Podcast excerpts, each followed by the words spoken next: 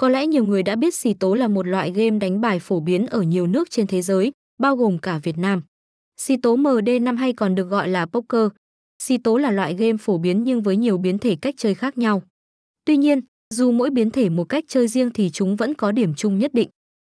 Điểm chung cơ bản nhất là hình thức cược, người chơi đặt cược vào lá bài trong tay mình. Người có trong tay lá mạnh nhất hoặc không còn người nào trong bàn thì đó là người chiến thắng.